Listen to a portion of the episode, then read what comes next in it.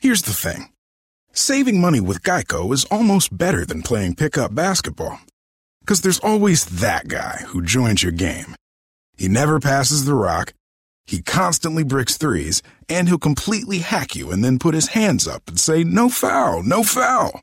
With Geico, it's easy to switch and save on car insurance. No need to fake an ankle sprain because you're absolutely exhausted. So switch and save with Geico. It's almost better than sports. I'm Richard Blaze, and I'm a chef and restaurateur who has judged or competed on nearly every cooking show. And now I've found a way to judge on a podcast. On my new podcast, Food Court with Richard Blaze, amazing guests bring their food arguments to my court, and I settle them once and for all. You think ranch is better than blue cheese? Prove it. You hate pineapple on pizza? Convince me. The first season of Food Court with Richard Blaze is up, and you can subscribe on the iHeartRadio app, Apple Podcasts, or wherever you get your podcasts.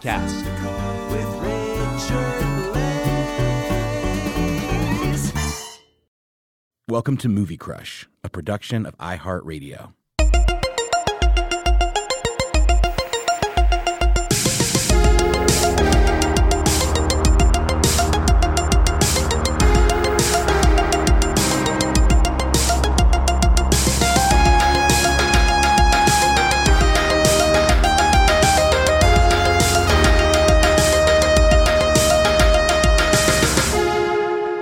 Hey, everybody, welcome to Movie Crush. Charles W. Chuck Bryant here at the LA studio, uh, right here in Central Hollywood. I came out for my annual jaunt to uh, Max Fun Con at Lake Arrowhead, and I always try to squeeze in episodes, as you know by now. And uh, this week I asked the great and the wonderful Alex Fernie uh, to sit in with me. Uh, Alex, I actually met at Max FunCon a few years ago, and he is part of he is one third of the uh, of the comedy improv troupe Convoy out of UCB here in LA, and uh, Convoy is one of the best. You guys, if you ever get a chance to check out Convoy when you're in LA, do it, do it, do it. Uh, Todd Fass, uh, Todd Fasson, Alec Berg, and Alex Fernie just really uh, thinking with a singular mind. Three really, really funny guys that have been doing this together for, geez, I think Alex said like 17 or 18 years now. Um, really, really have their craft down, and it's some of the best improv I've ever seen.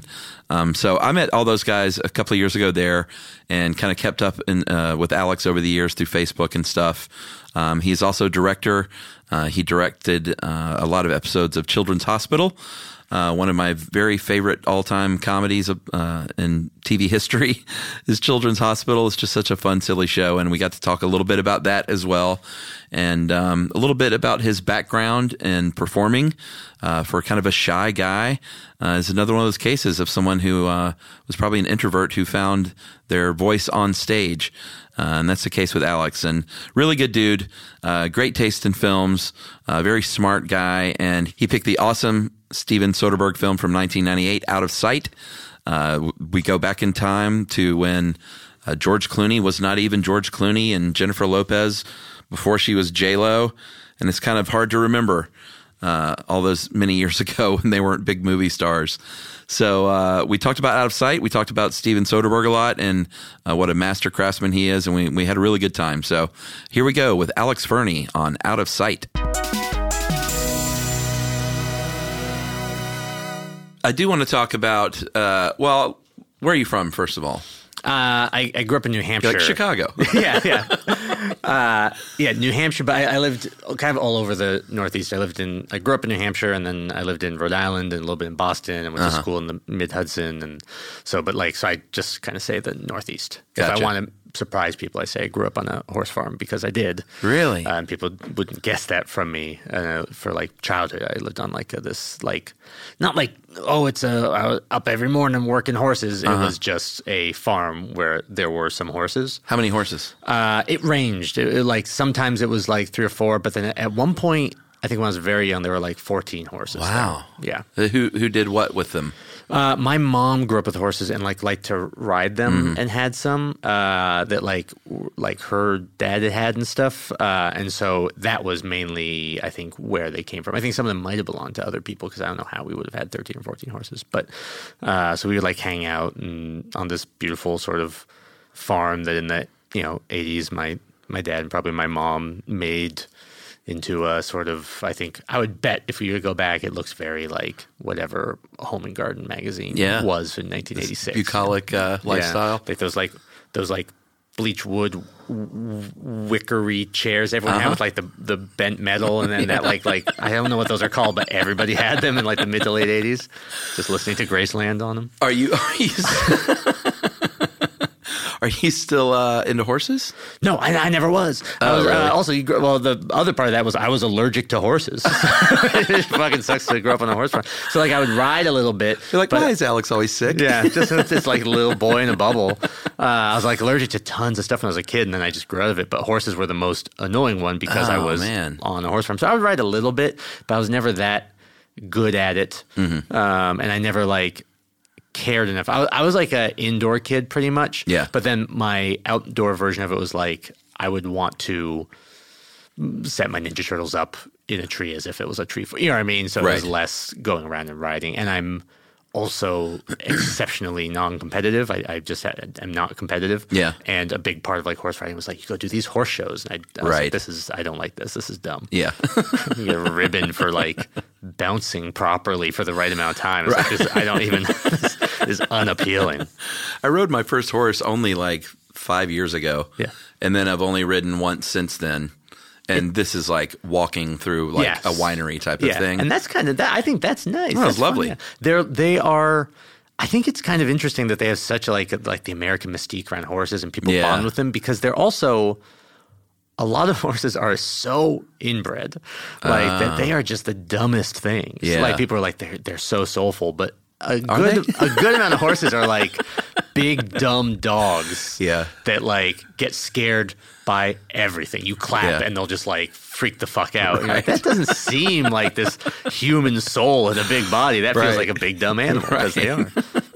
it still cracks me up that we use horsepower as the Yeah. the reigning unit. Had to make sense when it was like four. And you're like, wow, four horses. And now you're like, yeah, I, Right. 60 horses at a certain point is just going to trip up each other. That- That's going to be, it's a bell curve of, of what horses can do. So you were an indoor kid. I imagine I always like to talk to people about sort of their formative movie years. Um, Mm-hmm. do you have siblings and stuff? Were you I have, I have a sister who's significantly younger than me. She's five and a half years younger than Okay. me, which is like just enough to not really like. I wasn't old enough to take care of her, but we weren't ever like Right. really ever at the same school or anything. Uh, so, like we were around a lot. We have a good relationship, but it was it was never. We had no interest in common at any point. Right. So who was um I'm always interested in who's like where people get their culture from. Yeah, Like who was feeding you, in if anyone. i early on, like going to a movie was a huge treat, uh, and it was probably and my mom never really liked going out to movies or anything, and every now and then my dad would. Um, and I can remember him doing one of those. They would do like those Columbia House, but for VHSs. Oh yeah, yeah. Uh, and I can remember him doing that one point and getting like Abbott and Costello meet Frankenstein. oh wow. I'm trying to remember what else there would have been, um, but it was like every now and then there would be. I think Bad News Bears was one of them. Oh, Uh, God, so great. and it was like those sorts of things. I remember watching that, but I don't know. I got really into movies in like high school, but before then, before I moved to Rhode Island, it was like the movies I can remember watching. Besides like big, di- like yeah, of course, The Little Mermaid was Mm-hmm. I as a li- as a kid became obsessed with Back to the Beach.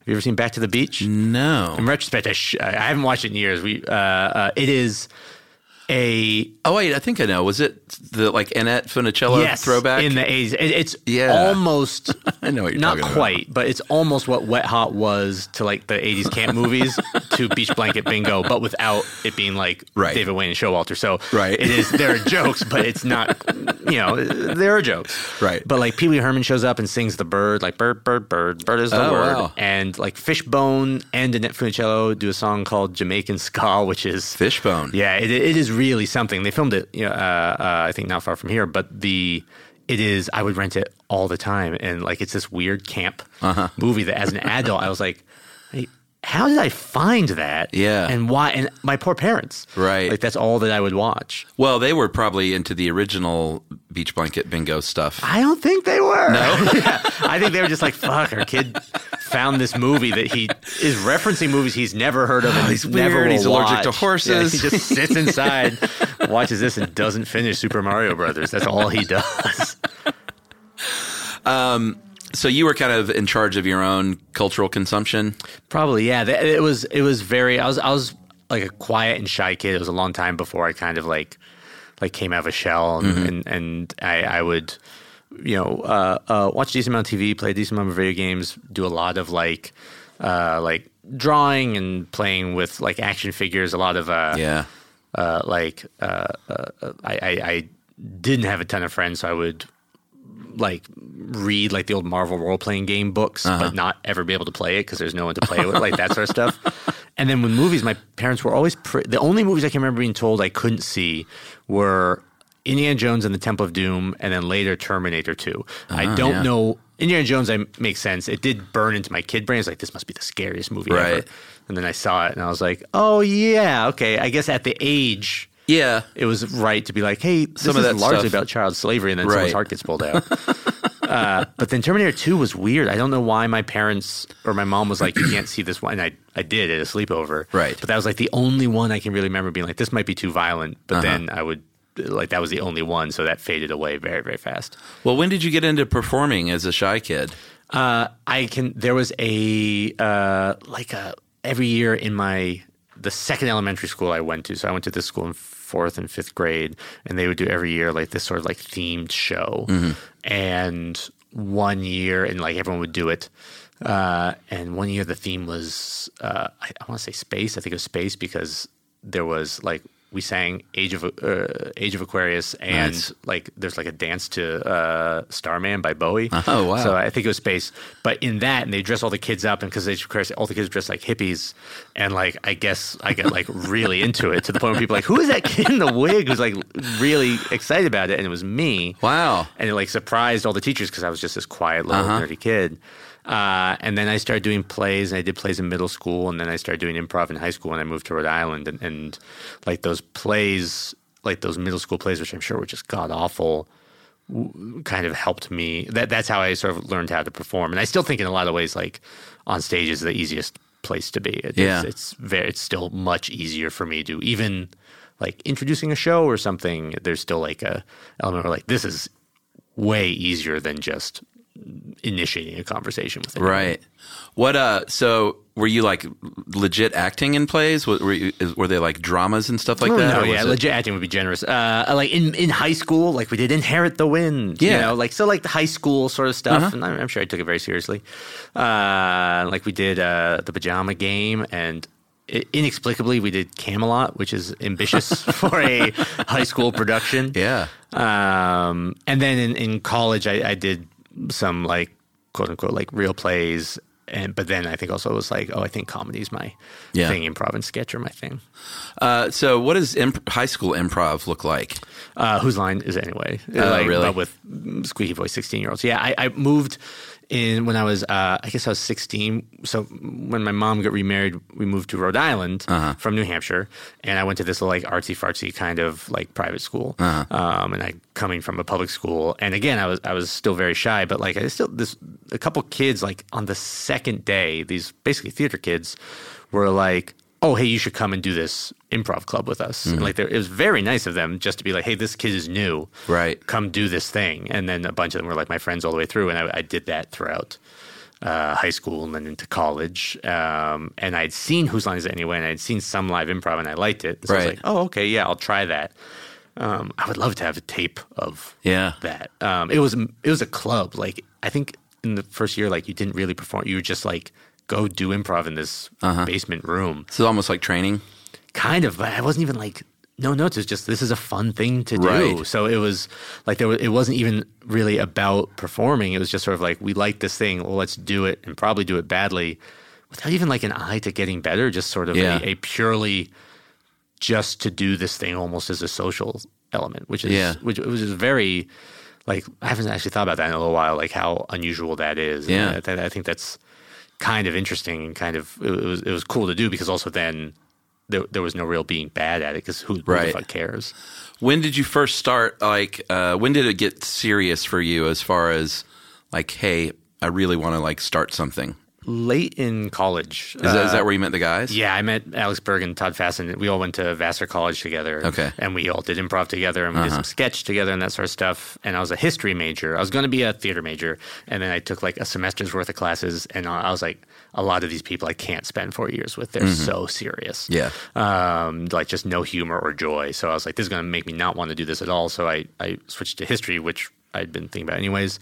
Uh, and then I would do sketch and improv, and we would perform. And at Vassar, if you've ever been to Poughkeepsie, New York, No. uh, it is it's a little bit nicer now. But when we were there in the early two thousands, I mean, like it was a mill town. Uh-huh. Everyone went south, and it just remained. And it was like parts of it were like burned out. It was like uh not a great place. So people at, at the college just stayed on campus, Right.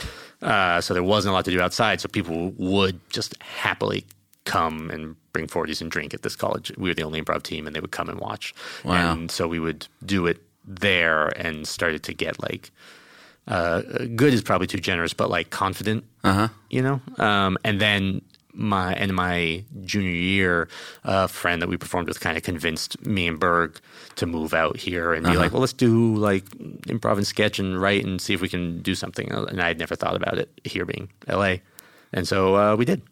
Now, was that like uh Did you always want to have career aspirations in the industry? No, I, I- I would have probably were it not for that conversation. I probably would have moved to New York after college, and Uh-huh. I probably would have just like made my way into more schooling. I probably would have followed history because I do love that. Really? yeah. Um, and I don't know where that would have gone. I didn't have any like, oh, I'm gonna be a lawyer, I would've Right. been A lawyer, but I would have been this. I probably would have been exceptionally happy teaching history. That probably Yeah. would have thrilled me.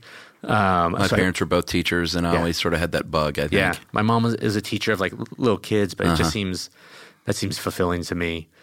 Um, so I probably would have stumbled that way. I I, I think I, I thought about it, but I honestly don't think I could have ever done it. I, I think I, I Right. just didn't think that was like a, I didn't think I was ever going to be like good enough, or even if I was like.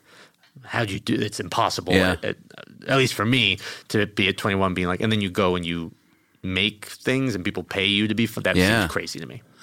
Uh, so you guys have been performing together, the three of you, for how long now?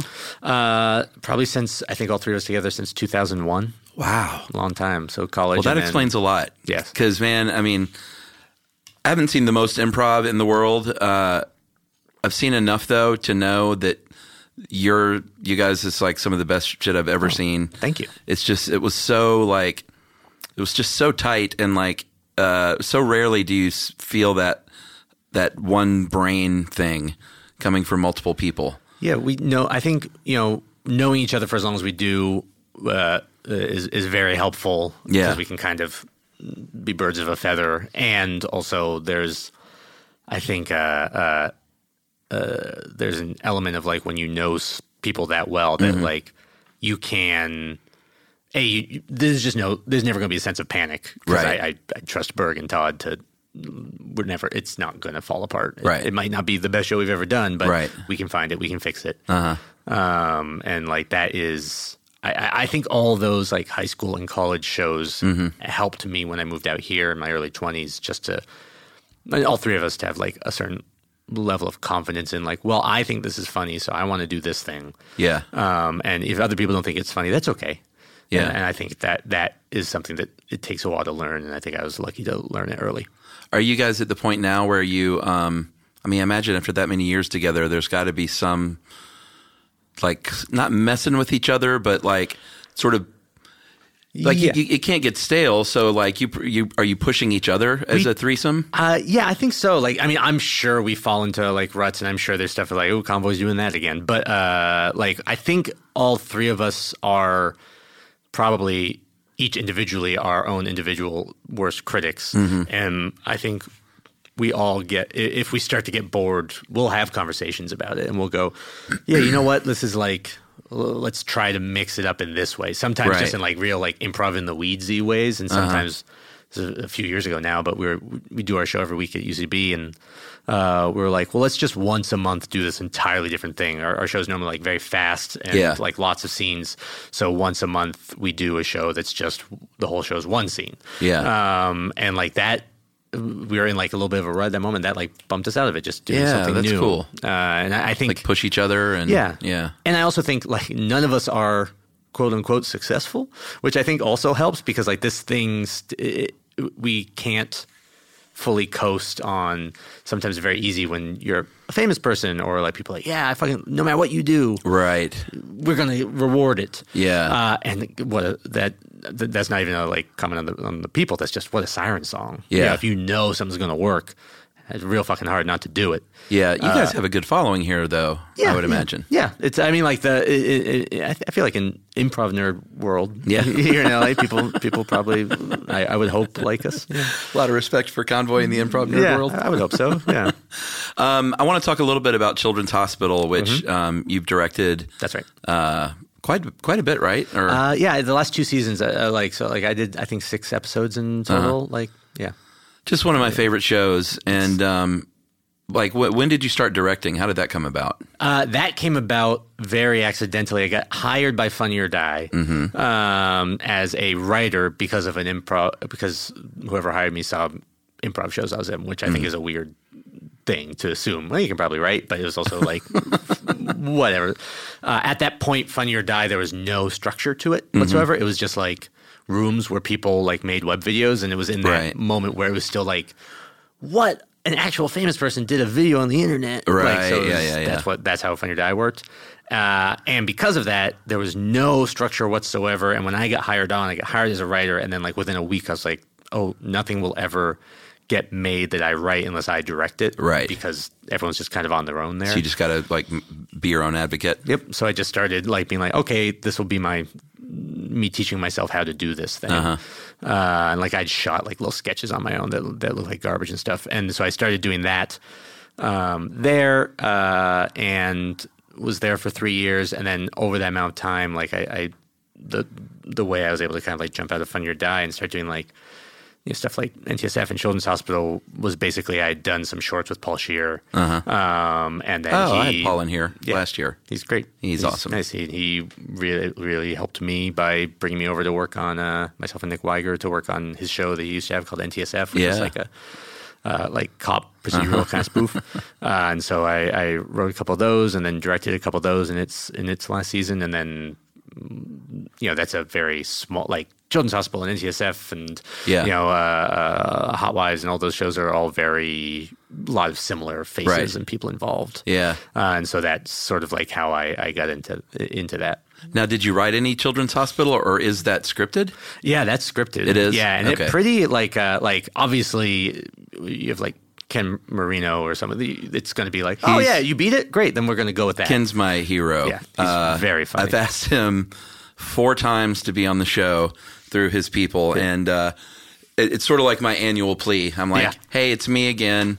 Um, well, not annual, I guess, because I haven't been doing this that long. I guess biannual plea. Sure. Hey, it's Chuck again, and they're like, oh, hey, Chuck. Uh, you know, and he, they're like, he wants to do it, but like it just hasn't worked out for Yeah. one reason or another. He's great. He intimidated the hell out of me so much. When I, the first Oh, just- season I had done, like I, I weirdly just through different ways have like met different members of the state and I like watching the state Yeah. when I was growing up, which is which was great. But like Totally. Ken, for some reason, just like his energy is so he's got big energy, Yeah. and like it intimidated me so much. And then from working with him on Challenge, I was like, oh, he's really nice. He's like being very nice and generous. I was Yeah, just that's good to know. like like spooked of him. Yeah. Um, He's one of the guys that like uh where you're talking about like anything that someone says is funny. Yeah. Like I can't nothing he does doesn't just slay me. Well, and he's also part of it is.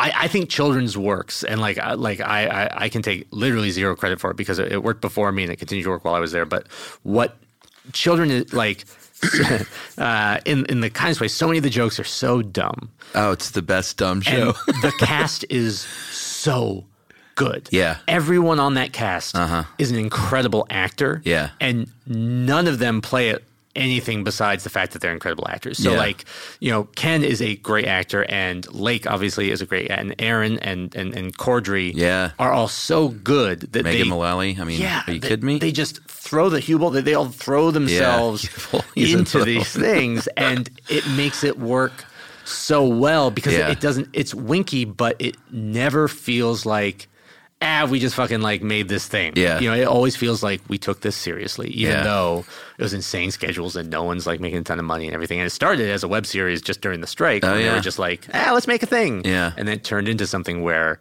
it is. They could get away with it being like honestly half as good, and people would still be like, "I love it." Yeah. And it's, it's. I think it's just. It was uh, like I'm so happy I got to work on it. Ah, so good. And there, there's something about that 15 minute Yeah. uh, show length that they it's just the amount of jokes you guys fit in and and arcs like story arcs it was just like as as a writer it's really like super impressive to see It was really the one of the episodes I got to do uh, in the last season uh, uh, was like called Cy gets tenure, uh, and it was Cy gets tenure, which doesn't know make that any episode. sense at a hospital. and like what's going on in that episode is. Uh-huh.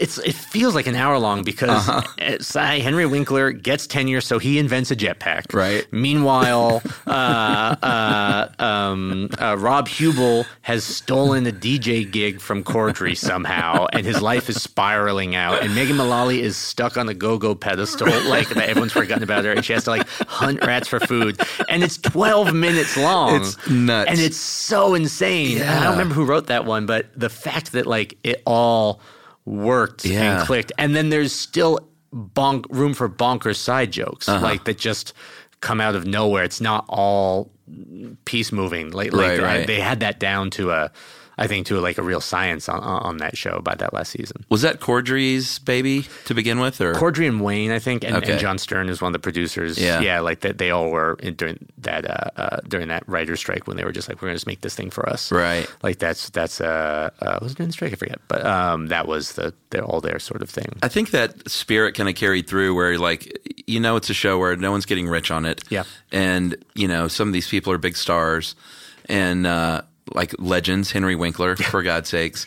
And it- you could just sense the the fun and the sense of play. There- and because there, would be no point if you didn't want to be there. Why would you do this? you Yeah. know, like sometimes it'd be probably like, the best way to well, say it. because you're making a gazillion dollars. That's why Right. you're here. Yeah, and yeah. Uh-huh. That, this was like honestly long days and typically like It was a very ambitious show. rushed. Yeah, it, wa- and it usually looked like a million bucks. It Yeah. looked great. It looked awesome. Um, where do you guys and it- shoot that? uh, the first three seasons before I was involved, it was at the Scrubs Hospital. Okay. Then they tore the Scrubs Hospital down. Maybe it was the first three or four.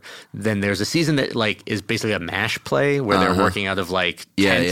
yeah. Uh-huh. Uh, and then the fifth season we were in a uh, plastics like factory Uh-huh. in Simi Valley, I think. And then the last season, it was in this like building, this like beautiful brutalist building that you drive by on the 101 that used to be the sun kissed building. Now I don't know what's there. And they would just build, Uh-huh. Build it these out. sets on the inside of spaces that had no business looking that good. And it- Right. and I think also because it was such a parody of the of specifically of these TV shows, Uh-huh. those TV shows don't look real. They never look like real hospitals. Right. uh, so it was helpful to then go Yeah. like, oh well, I'm not bumping because yeah, that I, I buy that as much as I buy Grey's Anatomy. Right. you know? It's so good. Um What's it like? I mean, to to walk on that set as the director, that's got to be pretty intimidating. Uh, yeah, it was. It's helpful that like it was. It was it's all very nice. Yeah. people. It, it was intimidating, um, especially because a lot of those people are people that I, I had watched and liked. Sure. you know, like like again the state David Wayne. And, Yeah, and, man. and Ken, and also like Henry Winkler, which is Right. insane. Uh, You directed Henry but Winkler. he is also so nice um, that it was like intimidating until you're there, and then. it- It's so fast, Right. That you're just doing it, and you just You don't gotta have time to be scared. yeah, you just kind of make decisions and go with it. Yeah. And I think because you know people are are were like very like sort of like open and collaborative and everything, you like punch stuff up and people would like chime in uh with like, oh, what about this? Uh, and I think like that's how I like to work. I like to be super collaborative. Yeah, Uh, yeah. And so that was very, very good. And like pretty quickly you're like, oh, this is fun. I Right. like this. Yeah, great, no problem. No and reason it to be was very scared. similar to NTSF in how it was shot and the type of show it was and, Yeah. and, like the speed and everything. Yeah, that's awesome, man. Um, what are your ambitions for directing? You Or- know, or- I, have always like uh, uh, again like as a performer and then a writer and uh, uh, a- as a director, it's always been like writing is more fun Yeah. for me. Um, and so like the goal would be to get to sell something that I've written that I get to just make as well. Um, specifically, honestly, more in TV. Like Mm-hmm. uh, I was, I was just talking about this on another thing, but like I like I did a low budget movie that then just like disappeared from existence. Like You there- directed one? uh-huh. Yeah, that, uh, that we shot in Vancouver, and then the company that produced it, like everyone I know who worked there, left while we were in post, and I, I don't even have a copy of it. Uh-huh. Oh, no. It's going to go on streaming and everything, and so like that was interesting. It was very educational for me to just to do that and see how that was different than TV. Um, but I, ideally, it would be something that like I- either I or me and Berg and Todd or something like that would would create this like, oh, this is what we think is funny, Right. and then I can kind of see that all the way through. That would be my ideal because I've always everything I've done so far has been like helping people make their thing, Uh-huh. Right. Which is great, and I and I love that. Um, but it'd be fun to have other people help me Yeah. make my thing. Right. uh, TV or film? I, I think if if you, I honestly think if you were like, hey, you can you can do a season of a TV show or make a movie, I think I'd probably go TV show because I think I could. I, uh, this, is- what, what am I trying to say here? I, I think I would have more. I'm more confident I could do that well, right? okay. Like I think I could probably do a good movie if I if I I, I hope I can. But I think I could see more likely the the path to being like, hey, that was a Yeah. uh, a, a good TV show. I also think maybe part of that is I can just I, I feel like the chances of anybody seeing any given movie that is made is Yeah. so low. Yeah. Unless it's uh, you know, unless Captain America's doing something. Um, yeah, it's interesting. It's like it's never been a better time as far as like there's so much out there, but it's also the hardest time So to hard to get find. anything seen. And there's like great stuff out there too. There obviously garbage, and there's obviously great Yeah. stuff, just like forever. Uh, but I don't know how you. I, I I honestly have no idea how you get people to see a movie that isn't Right. bit like even like I saw Booksmart. Booksmart's great. Yeah. It's super super fun, uh, and people talked about it and it was good, and it like didn't make a ton of money. Uh-huh. You know, what I mean? like I but to me, I was like, oh, Booksmart should have been a, a big Bigger. old hit. Yeah. You know, and every now and then you find like. For whatever reason, John Wick has become a Right. you know a whole cultural phenomenon because it's really well done. I was like, that, oh well, it happens. Yeah. where no one knows what John Wick. What the fuck is this? And then I was Yeah. like, it's good. I'm And that like, "Go see it." wasn't very, uh, I mean, budget wise for what it was. Couldn't have been, That yeah. first movie was not a very big and like budget. I remember the ads being like, "This looks like everything." Yeah. you know this. Why, why would I? Okay, I like Keanu Reeves fine, but I'm not going to rush out. And Right. then you started hearing about how good it was. And, Yeah. and then now we, we got a fourth one coming. Yeah, yeah. I Uh, just saw the the first two. Um, I was very late, so I just saw those like a month ago. Yeah. and I finally I was like, all right, I'll watch the John Wick movies. Yeah. and I was like, these are fucking great. You think it's going They're to be so much fun? I think because I I remember assuming when people were talking about, it, I was like, "Oh, this is the way." like, uh, uh, I'm not knocking Fast and the Furious, but the way people love that and talk about that, Right. Those are basically Marvel movies, and they're big and silly and fun. Yeah. and then the the the craft to the John Wick movies is like insane. Like, there, Uh-huh. Yeah. there's a. Did you see the third one? Not yet. there is a there is a knife fight that is very early on that is like Buster Keaton. Like Uh-huh. it is just they keep heightening it without ever tipping over. Right. And you're just sort of like, that's I don't understand how you craft and plan something, especially at the speed it's going Yeah. on. Um Those it- are stunt guys, right? it's like yeah, it's like Stunt coordinators? It's all stunt. It's dudes who that I mean, I'm sure they boarded out, which is why the the stories make no sense. Yeah, like you don't see John Wick for the yeah, uh, You know, it's he's the got to intricate do plot this lines. thing, and Yeah. you're like, okay, Yeah. and then he does it, Yeah. and then like the end, Right. with a cliffhanger, Yeah. uh, and it works. It's great because do I want a bunch of that? Yeah. It's like no, it's like some fun world building, amazing fighting and, and stunts and stuff, but I don't need to be like, Yeah. oh, like yeah, okay, his dog died and he is sad. Yeah, that's all you Full need to know. Uh-huh. stop. Let's not mix it up. I did think all the world building that was something that surprised me that I did not know was was a part of that. Um, and it's just like Yeah. and I- that's one of the coolest parts of it to Yeah. me. It's They like do a this bunch of it in the third crazy- one, too. Yeah, I heard it just gets even sort of deeper Yeah. and deeper. And for some reason, sometimes that would annoy me, where I'm like, "Yeah, you're on ass," but and this I'm like, "Yeah, I think I think we're all having fun. Like Yeah. I think everybody knows exactly what's going on, and no one's being like, here's what John Wick is saying about the world.' I think Right. they're being like, what's the most fun? It's it's it's Yeah, it was almost one of those movies where afterward, like you and your friends look at each other and you're like, "That that was great, right?" Like, who's the first one that's going to admit that we fucking love that? yeah. and the fact that the movie just goes like. Uh, it, all the world building it presents like you already know it, Right. And I love that where Yeah. they're trying to be like, oh, okay, and if you make a swear, you have to cut your thumb on this thing and hand Right. over this pendant, and they do it like obviously never Uh-huh. this is something all explained. people know. You you all know this. We don't want to waste time explaining it. So anyway, here he did the thing, and you're like, wait, Yeah. wait, wait, what is the, you've never mentioned that before? What is this? And you're Yeah. like, sure, I guess, okay, Right. It's like, did I fall asleep for a second? yeah. Here's the thing saving money with Geico is almost better than playing pickup basketball. Because there's always that guy who joins your game. He never passes the rock, he constantly bricks threes, and he'll completely hack you and then put his hands up and say, No foul, no foul. With Geico, it's easy to switch and save on car insurance. No need to fake an ankle sprain because you're absolutely exhausted. So switch and save with Geico. It's almost better than sports.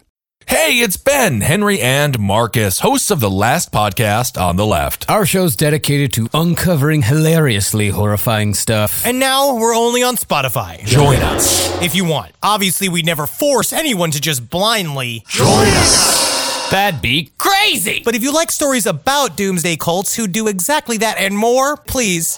On Spotify. Visit spotify.com slash last podcast to listen free. Well, let's talk about out of sight. Great. Uh, and let's, I think the entryway here, maybe we should chat about Soderbergh for a minute. Yeah.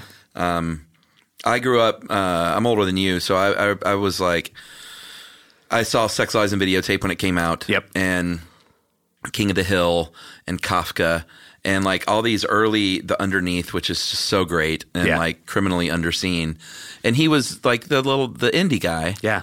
And then I was looking at his filmography today. He did all those early films, uh, Schizophilus, which Mm-hmm. is just crazy, and then Grey's Anatomy. And then all of a sudden, he explodes with uh, maybe one of the best like five movie runs. It's insane that run. Out of Sight, The Limey, which is very, very I can't good. wait for somebody to pick The Limey, one of my favorite movies. Uh, Aaron Brockovich, Traffic, and then Ocean's Eleven. Yeah. I, I think that is I he is uh, And this was within like eight years or something so crazy. fast. And it's like also at a time when like the industry was starting to change because it's he's, he's straddling 2000 there. It's the early- Yeah. Uh-huh. late 90s into the early 2000s. And those movies are so good and he is he, he he's one of those directors where like when it doesn't work Mm-hmm. it doesn't work because he wasn't trying something you know it it, it, do- it, it it doesn't work but there's an interesting attempt there Right. and like he is so i, I don't i He's can't- never phoning it in. Mm-hmm. he's never funny he's always trying something and i would argue in a like for the most part like deeply non-pretentious way Yeah. you know like it's not that sort of like well hell we, we only did it with- like we only used the microphones available in 1940 like Right. okay i don't care uh, it- but it's always something in the actual final film that he's that he's trying to do even Yeah. when he's breaking down in these weird like what is a movie i'm gonna make this thing where you have to go on an app and everything right. like I, I just he I find him fascinating. And I think out of sight is like i- i- is just I I, I think it's perfect Yeah. in how like fresh it feels, but also Yeah. being like yeah it's it's a it's a cops and robbers story. Yeah, it's a cops and robbers story, um, but it's also like the the, the relationship, like that's the undercurrent of the film. Yeah. is this uh, super hot relationship? Incredible. It's just like one of the most like scintillating scenes in movie history. Is that well, a couple of scenes, the trunk scene, Yeah. and then the the, than the, bar. scene, Yeah.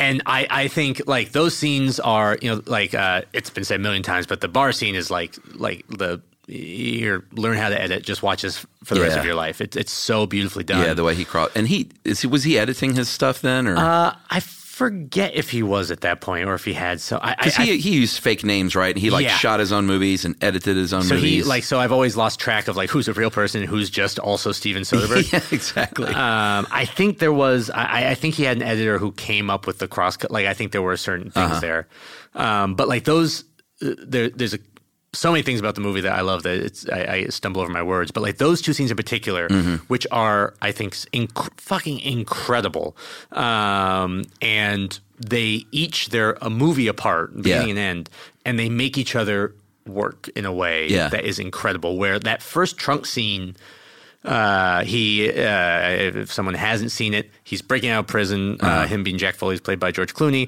uh, and his buddies picking him up. Uh, and just by a fluke, uh, uh, Marshall is there. Um, Karen Cisco, uh, played by Jennifer Lopez, who is great. She's great. I mean, this was pre J Lo. This Yeah. is when she was Jennifer Lopez. She is so good in it. Yeah, and proof that when she has the material, she's really, really great. uh, and she accidentally shows up, sees them breaking out, pulls a gun, um, and one thing later, they grab her and put her in a trunk, and with him hiding out. So Yeah. they're like kind of crammed together in Like this trunk, spooning each other. Yeah, and there's a way in which this is gross because it's played romantic and it's played sexy and be Mm-hmm. Yeah. like hey this dude just grabbed a woman and shoved her in the trunk and we're trying to be like how sexy like okay so that could be troubling and then that second scene comes at the bar later Yeah. where they meet up at this bar, and for the first half of the scene, they're they're kind of doing this role play thing, pretending to be someone else because she's a cop and Yeah. he's a bank robber, Very kind of old school movie making. Yeah. Like it felt like Bogey and Bacall or something. and it just writes the power. Like like it just f- i- anything about that trunk scene, you're like, Yeah. no, this is mutual and this is real, and like Yeah. this is this isn't she. Honestly, wasn't ever in danger. Yeah. like I, I just think it's so smart the way they do that. And in that first scene too, the way it's shot is they're in the trunk. There's not the, you don't get a ton of angles. Yeah. so they're all, we got all this red light. and Yeah, it's just that red above light. them, and it just holds. Uh-huh. And then you go to that bar scene, and it's like uh, uh, she's sitting there. Um, they've kind of fallen in love in love from afar, and these like douchebags keep hitting on her. that, that which that part is great too. Very funny, God, and she those just guys. misses them one by one. Yeah. And again, she's incredible. And then he comes up uh, and pretends to be like Uh-huh. a douchebag, and she plays along, and they have this whole conversation, and it's held in this like two two shot um, against the snow falling outside this window. So beautiful. And it's so beautiful. Yeah. Uh, and like those, like the just the confidence to hold when Yeah. he holds. Uh, also with two, honestly, like untested actors. Yeah, I mean, Even you- Clooney. You kind of forget this is '98, and uh, I read the Ebert review, and it said something about like you know, forget ER, like Yeah. this is his, in, like he's going to be a movie star. Soderbergh made, I think, single handedly made George Clooney a movie star. Yeah, and he was, uh, I didn't know that, but he was attached to this film when the property came to Soderbergh. And he, Soderbergh was kind of like, I don't know, man, I- I'm not sure about this. And apparently, like, the head of the studio said, Hey, hey, kid, listen, Yeah. opportunities like this are not going to come your way a lot. Like, you really need to think about this. yeah. It's so like that is one of the many things I think is great about Soderbergh is like his ability to work with actors. Because like until that moment, like Clooney is a TV actor. Mm-hmm. Yeah. Because he I think he had done One Fine Day before, uh, a fun little rom com with Michelle Pfeiffer. oh, right, right, right. Um, but he's uh, he's in ER mode. Yeah. You know, and he's like kind of he, he's filming for a, a small screen. yeah, a little, m- sort of mid to late 30s. Yeah. And just this man. and then he does this, and you're like, and uh, oh, again, like I get excited. Like Soderbergh made George Clooney a loser. Jack Foley is a loser. He is, and Uh, he's kind of doofy. Like in the trunk scene, it's it's it's kind of cute because she's the one that knows it's network, Yeah. and she's the one that knows is Peter Finch. Yep. and she knows that he got the quote wrong. Yeah. yeah, I'm not going to take any more of your shit. And she kind of laughs at him, and she's just been thrown in a trunk with this Yeah. this like you know escaped and she knows convict. she's got a gun that just out of reach that she's about to grab. Right. Like there's so much going on there. yeah, And he's he plays a loser without. A lot of times when movie stars play losers, Mm-hmm.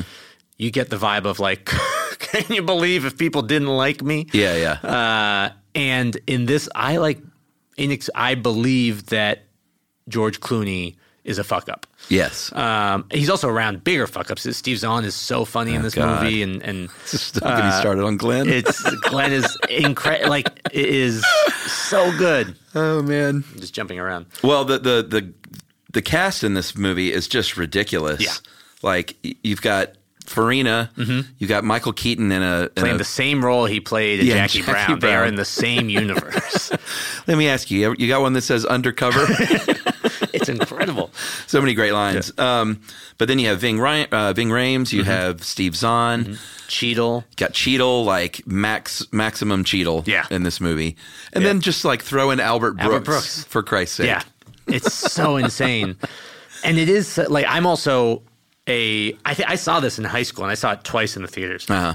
And I think I saw I saw it because I, I even I've always really loved Elmore Leonard's books. yeah.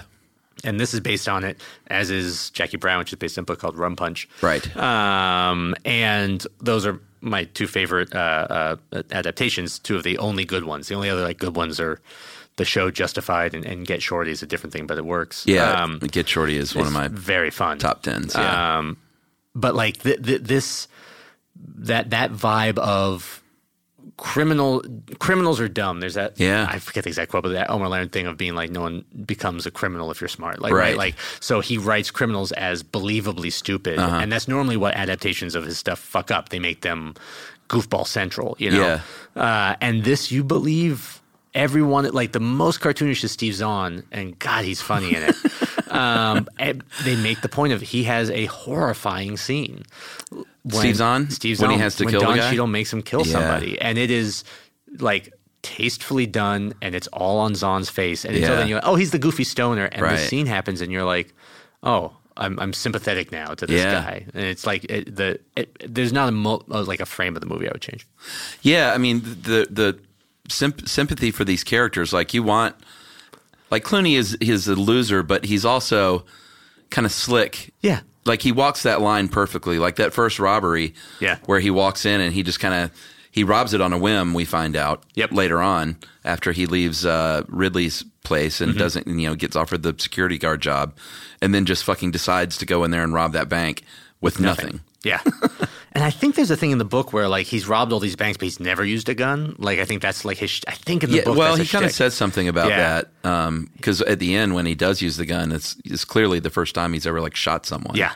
And it's so, and I mean, the also the the climax of the movie is him trying to die. Yeah. he's trying to get her. He doesn't want to go back to prison. He's like this lifer, and he doesn't want to be a loser, and he would rather Yeah. die. is that why he puts the mask back on? You think Yeah. to make it easier for to her? make it e easier for her to be Yeah. like because and the I, I think truly the uh, Scott Frank wrote it, I believe uh, Yeah. and and there's a thing in that where I don't know you, you can never tell really what comes from where but it's a combination of script and, and directing Mm-hmm. where there's these moments that happen throughout the movie where it freezes on a random frame Yeah, great and then freeze mo- and frames. it fades away and moves away like him throwing the tie Yeah. sometimes it's a time jump but sometimes it's just a fra- freeze and it'll continue on it happens during the bar scene Uh-huh. yeah, yeah. um, and you, it just feels like a stylistic choice. You're Mm-hmm. like, okay, we're being cute, and then in that final, in that scene where he pulls the mask down, Mm-hmm.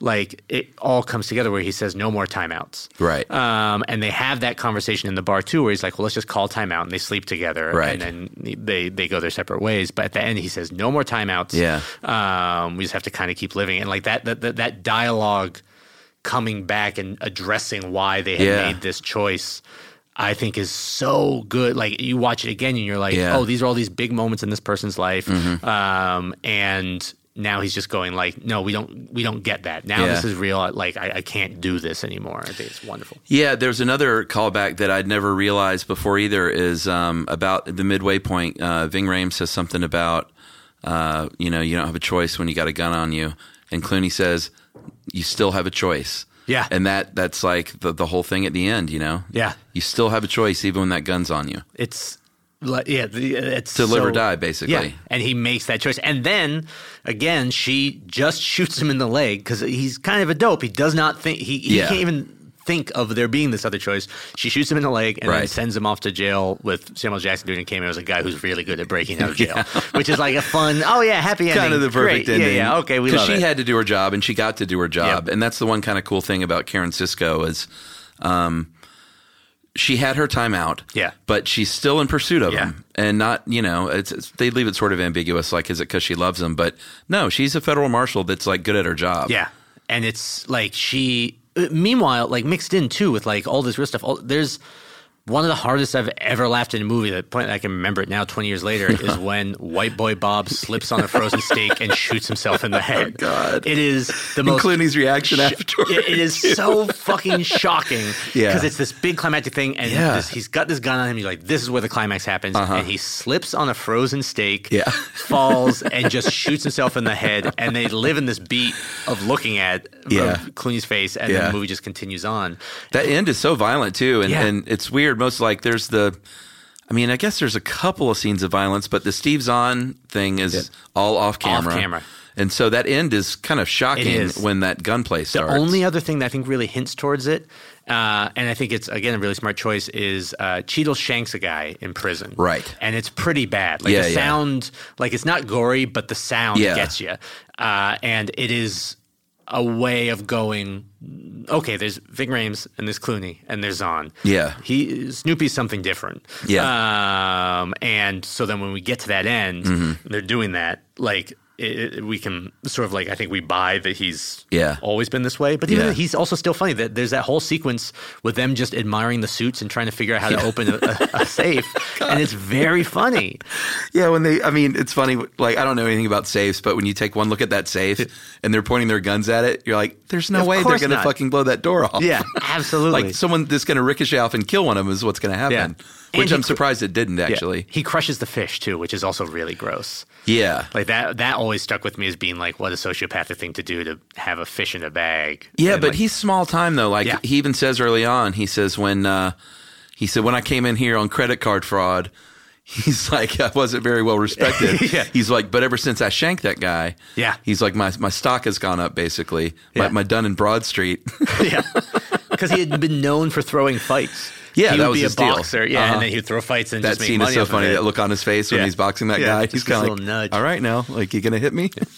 It's also where like that movie, you can see some of the. um I I I love Ocean's Eleven. I, I, my wife and I, Yeah, same. For the last few years, hosted a a similar show to this at UCB, where we would just talk to someone about a movie they love and then and then Yeah, watch what it. show was that? It's called Required Viewing. This is we're actually wrapping it up because we got ten month old now. It's real tough. to Oh, you're not get doing out. it anymore? It's literally Sunday. never the got to be last on. one. I know. I'm so sad. You messaged me. I was like, oh man, what horrible timing. yeah. Um, but um, uh, we did uh, with uh, uh, Demi uh, uh, Digui Bay last month. Did Ocean's 11 Uh-huh. um, and like that in traffic, you can see the DNA that of the stuff he was working on Yeah. Uh-huh. in out of sight, like the color schemes of Miami versus Detroit in out of sight. He Yeah. just brings over the traffic to help you keep the different storylines straight. Yeah, for I mean, sure. Miami is warm and orange, Uh-huh. and Detroit is cold and blue. Um, and he does a lot of that. Um, and then some of that little like those editing, tra- he goes nuts with that in Ocean's Eleven, Yeah. like all the wipes and the, the, that sort of thing, and it works really well. Um, but it feels like Out of Sight was, we have real money to make a movie. Yep. And I can still do what I want to do. Okay, let's figure it out. Mm-hmm. Yeah. And then since then, every time he's had budget, he's been he's been extending and, and, and playing with those ideas. Yeah, I think one of the reasons Soderbergh has always just been one of my favorites is the um, just his range. Like he does all those indie films at the beginning, which were I was just such a fan, and uh, then Out of Sight was the first one where you know it was different. It was flashy, Yeah. and it had style, and it had that that score is so Oh, great. yeah, the Dave Holmes and I was score. I was like, what is going on with Soderbergh? Yeah. um, like wh- where's he headed from here? And then Aaron Brockovich comes out, which was just this like gut wrenching character piece.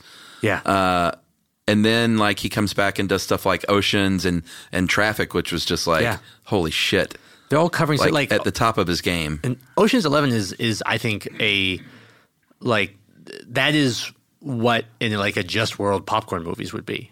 Uh, Totally. understand? Like it's the beautiful people being fun, and Yeah. Mm-hmm. it's it's a grown up popcorn movie. And I love, I really like Marvel movies. I like all this. You know, I'm not Yeah. judging that, but it's when that's all you're getting, yeah, and it shows you how hard it is to do it. Mm-hmm. Plenty of people, like there've been a sh- shit ton of people trying to do their Ocean's Eleven cents, and they don't work. Yeah. um, but that movie is just like s- pure crowd pleasing, and, oh, and Aaron Brockovich is a different type of crowd pleaser. Right? There's like Yeah. more depth to it, but it is still being like, fuck yeah, like you Yeah. know, we're gonna fix this. Uh, but then yeah, mixed in with that, we've got the limey, which you're never gonna be like, oh, and here's our tent pole. Yeah. Um, and even Traffic, which is a very like serious movie. Mm-hmm. Like like Brockovich is serious but fun. Oceans is just fun. Yeah. Um, but Traffic is something different. yeah. Uh, and then he's kind of continued in that, like he did Logan Lucky last year, two years ago. You know what, man? I liked Logan. Lucky. I liked Logan Lucky. I thought it was a lot of fun. Yeah, I, I wouldn't put it in, in the top five Soderbergh movies, no, but it was like but it was certainly worth watching. and I again, I think I was like, this is what these mid. I want more mid-budget movies like Yeah. this, where it's like, yeah, uh, like a heist at a racetrack. Like this is a great premise. There are things I don't like about it, and things I really like about it. Um, It's like when we were growing up, those were like Yeah. if you go back and look at any given week in the 1980s, there were it, it was just flooded with so many of those. good movies like Yeah. that. and like plenty of bad ones too. But Yeah. it's you you like by I I, I- I know what it is. It's because how, how are you going to sell that overseas? How are you going Right. to make five hundred million dollars off of that? Yep. Um, It's become so like uh, yeah. yeah. But there there are I mean like I'll, I I try to when movies like that come out go see them Mm-hmm. even if I'm like I might not like this because I, I would like to I, I would like to be able to see Endgame and then the next week Right. Logan Lucky or you know fingers crossed out of sight. You know Right. I, I want both of those things or Yeah. book smart or, or, or, or whatever. Yeah, yeah. Um, and we didn't even mention Contagion, which is Oh, I forgot about Contagion. so good. Yeah. I, I'd totally forgotten about that movie, and we we uh, were recording a stuff you should know the other day, and it came up, and I was like, oh god, Contagion was so good, yeah. so good. Um, I have a lot of my favorite lines in here, Great. and I don't want to just spin the show saying my favorite lines. Yeah, let's do it. But I'm going to pepper in Yeah. some of them. But Steve's on. Uh, oh, I see. You guys are cynical. Yeah. is one of my faves. It- It's he it's one of the best like He's one of my comedic favorite supporting- characters in, in film history. Oh, probably it's is so Glenn. funny. Glenn and just the, the with the sunglasses and the business he has. I think when you first meet him, maybe the second time you see him, when he's trying, he's like, "Yeah, I got some big lined up back north," and Yeah. Oh, he's like making his way down the weights yeah, in the yeah. Uh-huh. wor- in the workout place because he can't get any of them up, and it's just business. Yeah. it's just it's, it's so funny. Yeah. and his just like that little drawl he does. Oh yeah, and it's like it's, you talk about the dumb criminals in this movie. I mean, Steve Zahn is the dumbest of all Oh, of yeah. them, and I love the interplay between him and Jennifer Lopez. Yeah. how she's like, he's almost like a puppy to her. Yeah. she's not going to arrest him. It's just pity and just yeah, embarrassment. and because she knows like this guy's way more valuable to me as someone I can just like milk information out of. and his last scene, the, the scene with her, just In the- like in the car? Yeah, it was just like I already stole the car. How can I steal a car if I already stole it? Uh, is so, Oh, so funny. and he's so upset because he murdered somebody. He I thinks know. he's going to get murdered. Yeah. but it's still like I don't. I truly watch that as like someone who like w- w- writes and and directs and wants to make stuff that I like as much as I like that and Yeah. go like I don't know how you do it where you juggle those things Right. because I just I don't, maybe I don't have the confidence in myself that oh I can do both these things. I have no idea Yeah. how you make those things work so close to each other. Because in that same scene, Jennifer Lopez is dealing with the fact like I might have to shoot this guy Right. Uh-huh. that I that I just spent the night with and that I am like falling in love with. Right. and they're in. It's, character wise, they're in two different movies Yeah. in their own heads, and they and she knows he has no idea, Uh-huh. and it, the movie wor Oh, it's so great. Yeah, yeah. It's it's it's like a, a bit of a magic trick, but it is Steven Soderbergh. Yes. Don't like uh, be too hard on yourself. Uh, another great scene early on is the uh, the library scene Mm-hmm. when with the fish when he's. Uh, He's shaking down Albert, Albert Brooks's character. Yeah. and the fish were like two thousand, now three thousand dollars. And Brooks is just like, and you know, once George Clooney starts advising him, he's like, "This is the dumbest shakedown. You should tell him to fuck off." And he's like, 500 dollars for a pill- pillow," and he's like, "No, that does seem a little high." yeah, so meek. And that scene too ends with like the guy in the cage banging to let them know that Yeah. security's coming. Uh-huh. Right after uh, uh, he hit uh, Snoopy's fa- buddy in the face with a huge book. Yeah. and they all just cluster around Right. the book and they're just reading through it and be like, "Oh yeah, sorry, we got all riled up." And well, this- there's some really good prison shit. yeah, yeah, It's really and again, st- while still like being.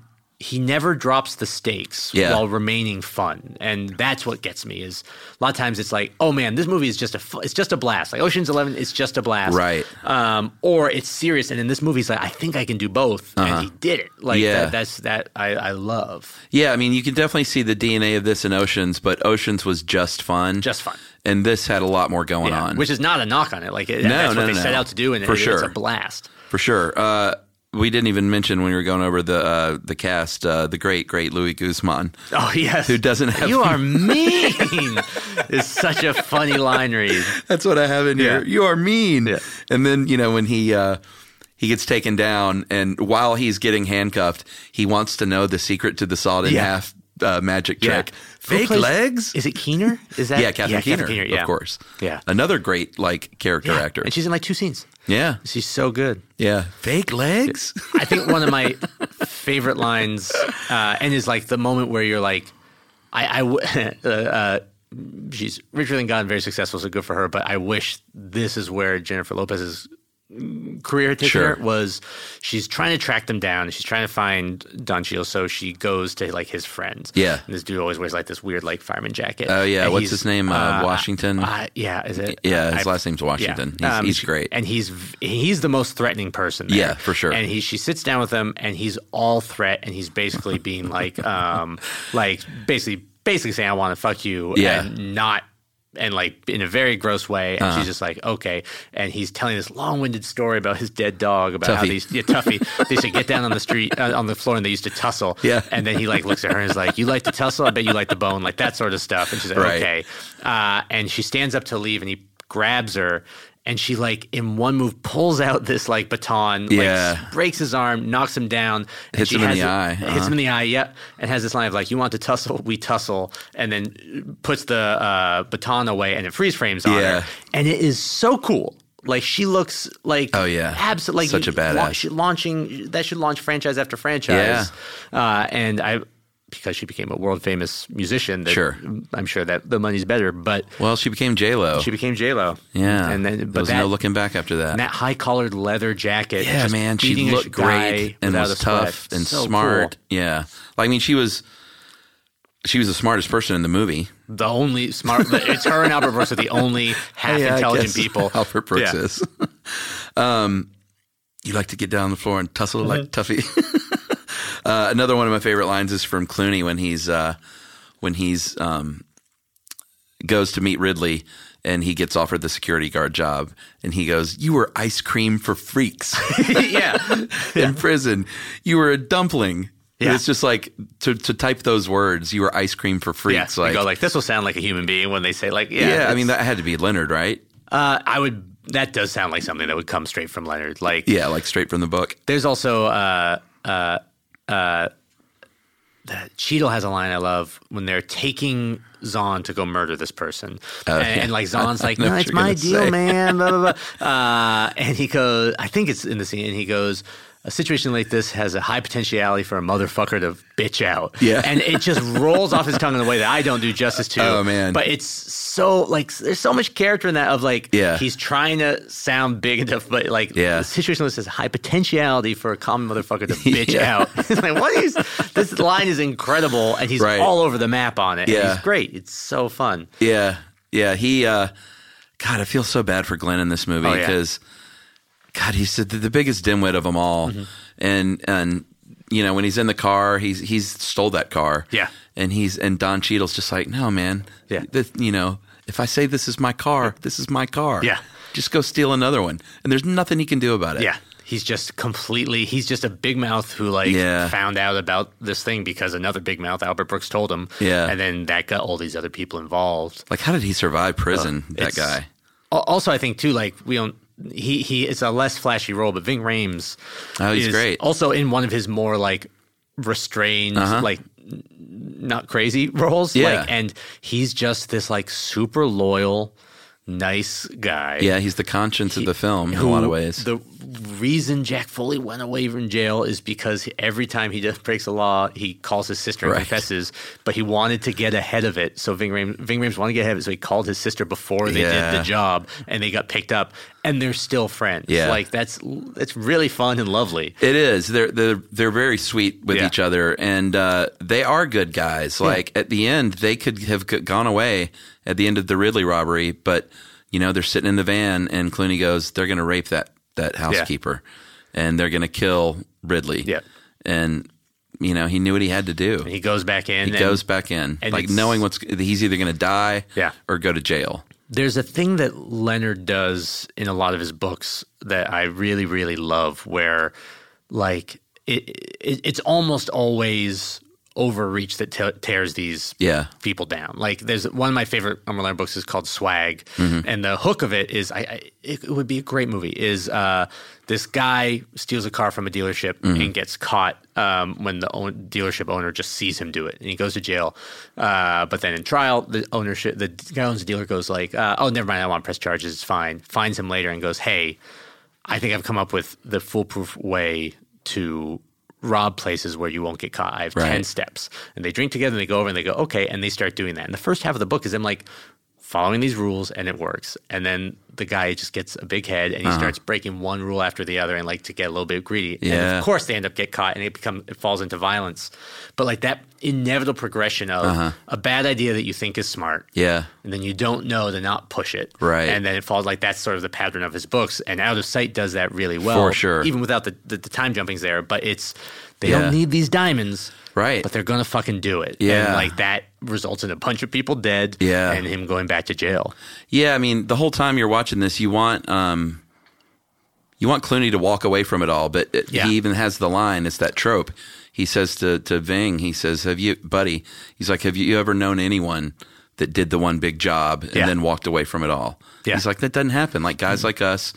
Go until we get caught. Yep. And then we go again until we get caught. And then eventually we go until we die. and he tries like when they when he, we realize what the first scene is that first robbery where he he just smooth talks to the Yeah. robbery that right before that is when he goes and he tries to go straight Yeah. and ego doesn't let him but also ripley being a dick doesn't let him Right. um, and so he freaks out and, Yeah. he, and he snaps and he goes back inside and then he tries to rob this bank and he goes back into prison Yeah. and uh, that i love that moment so much because it tells you everything you need to know about him Mm-hmm. like yes it's ego and yes it's him but also it's like what what the fuck am i going to do Yeah. because I'm not going to wear these khaki shorts and stand as a security guard at the Right. bank.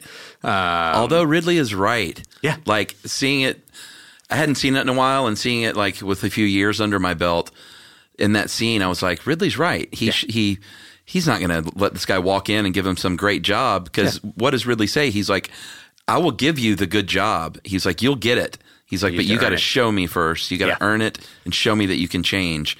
And I was watching it uh, on the plane on the way here. I was like, oh fuck, man, he's right on the Yeah. money. That's exactly how he should do it. His mistake is that like rich guy attitude of being like Exactly. I'm better than you. You know what Yeah. I mean? Like, and that's the, and that that sends Foley off. Yeah. And because there's a way to make that argument of being like okay, and you might be able to get Foley, but he does that like powerful rich guy. He's ba- he played the. That role he he based on like Michael Milken. That, Oh, really? That, who's like a like a Yeah, I a- remember that guy. Uh-huh. Yeah, like an inside uh, a trader got busted and everything, and like Yeah. that's what they based that version of that character on. Like right over to that the hair thing. That's like what, Oh, didn't what he look- would wear. Yeah, like so you face. see him and you're like, oh yeah, I see it absolutely. But like I love that little like everyone has an angle that never becomes shtick. Right. Like, every single character has a thing Yeah. that's weird and makes them pop, but it's never being like, well, I always have a puppet. You know, like Yeah. it's always just enough that you can tag it and like talk about improv a bunch, but like. I think about that sort of stuff a lot, like in, in comedy and improv, of being like, you'll have your thing, but you also have to be able to be a Right. normal person. Even if you're the weird one in the scene, in a, if the context changed, you have to also be able to order a sandwich. Right. Uh, and like that's what they all have is being like, Steve's on is so fucking dumb. Yeah. But I believe he could order a hamburger if he needed to. Right. And like so you're like, okay, yeah, then I then I accept this world. Oh, interesting. I never really thought about it that way. That's good stuff. Hmm. Um, so the very end, you know, uh, I think he had to leave you with some hope. Yeah. Like because the the core of this film isn't the crime stuff. It's like this relationship. Yeah. And this weird um, thing where they're like she well she's shown a history of falling in love with the wrong guys 1st Mm-hmm. of all because she falls in love with or she's at least dating Ni- Ray Nicolette. Ray Nicolette It's a very good Elmer who, Leonard name. who uh, yeah, totally. Who, uh, who Farina, um, I haven't done Midnight Run in here, by the way. This is also one of my favorite movies Oh. Yeah. ever. Speaking of Farina, R.I.P. But he, uh, he says that, you know, he's married. Yeah. And like, he kind of makes reference to the fact that she's continually falling in love with the wrong guys. And then when she's talking to the, her superior, who she totally puts in his place, which is great. That's a great scene. Yes. Have you ever been primary through the door? Yeah. yeah. But he says something about the fact that she dated a bank robber before, right? Yeah, there's something like that where like or, or someone who But she shot him, Yeah. Like which he- is total foreshadowing, of course. of but- what yeah, what happens. Yeah. Yeah. I, for- I always forget about that. That like so there's someone else so she's early always on. falling for the wrong These guy. wrong guys. But Clooney's kind of the right guy. Yeah, and he's like, and he's different. You know what I mean? Like he's he's not a bad like again, he's a loser. He's not a bad Yeah. boy. You know, like it's not that sort of thing. He's he's just this. I I think probably that trunk scene.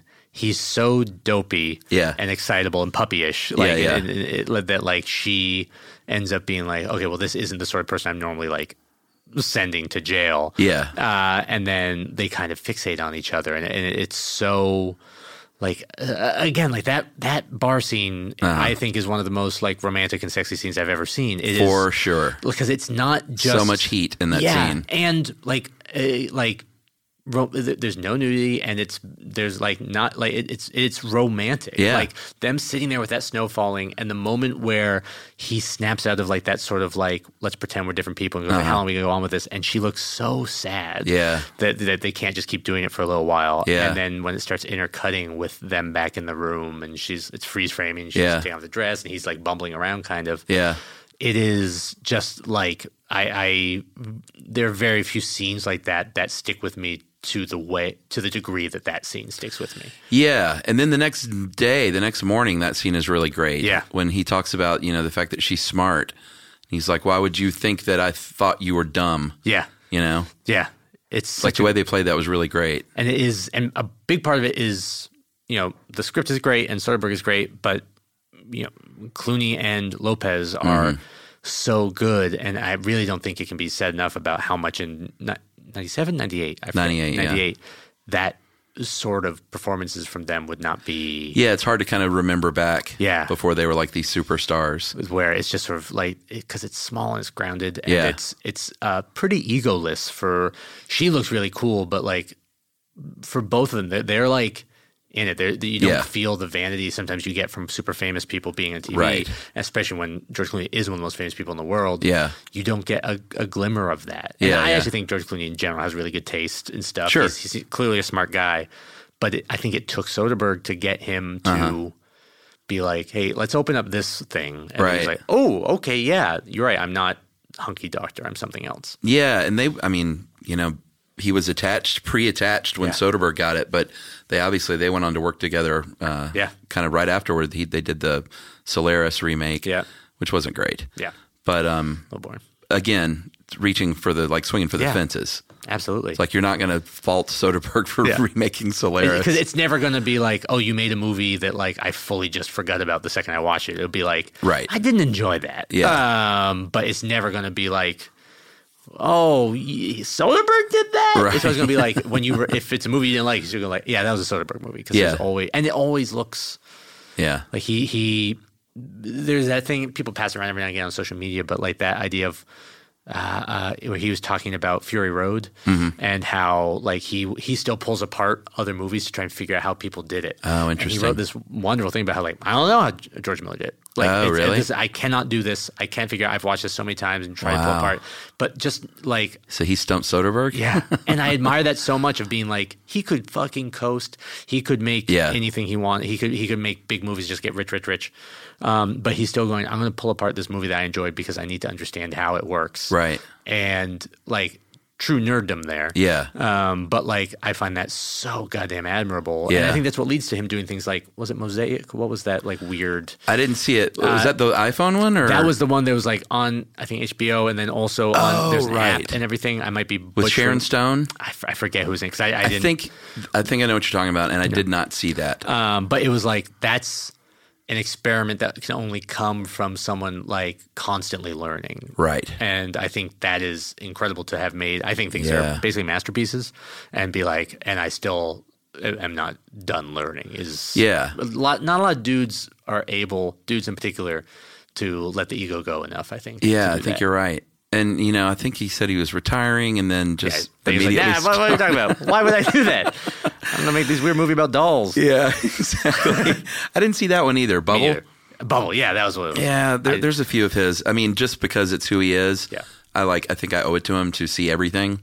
a lot. Sometimes there'll be stuff that I was like, "Oh, he's doing that." I was like, "Man, I'm glad he did that." And I probably won't get around to it, Right. Um, but like, uh, like that's kind of my take of like, so cool that he did that sort of thing. But also, uh, you know, Yeah, only so much time. yeah, Well, yeah, I mean, so the end that you know you have to end it on that hopeful ending because the undercurrent of their relationship, like you want them to be together, Mm-hmm. um, but you don't necessarily want to see them riding off into the sunset. Yeah.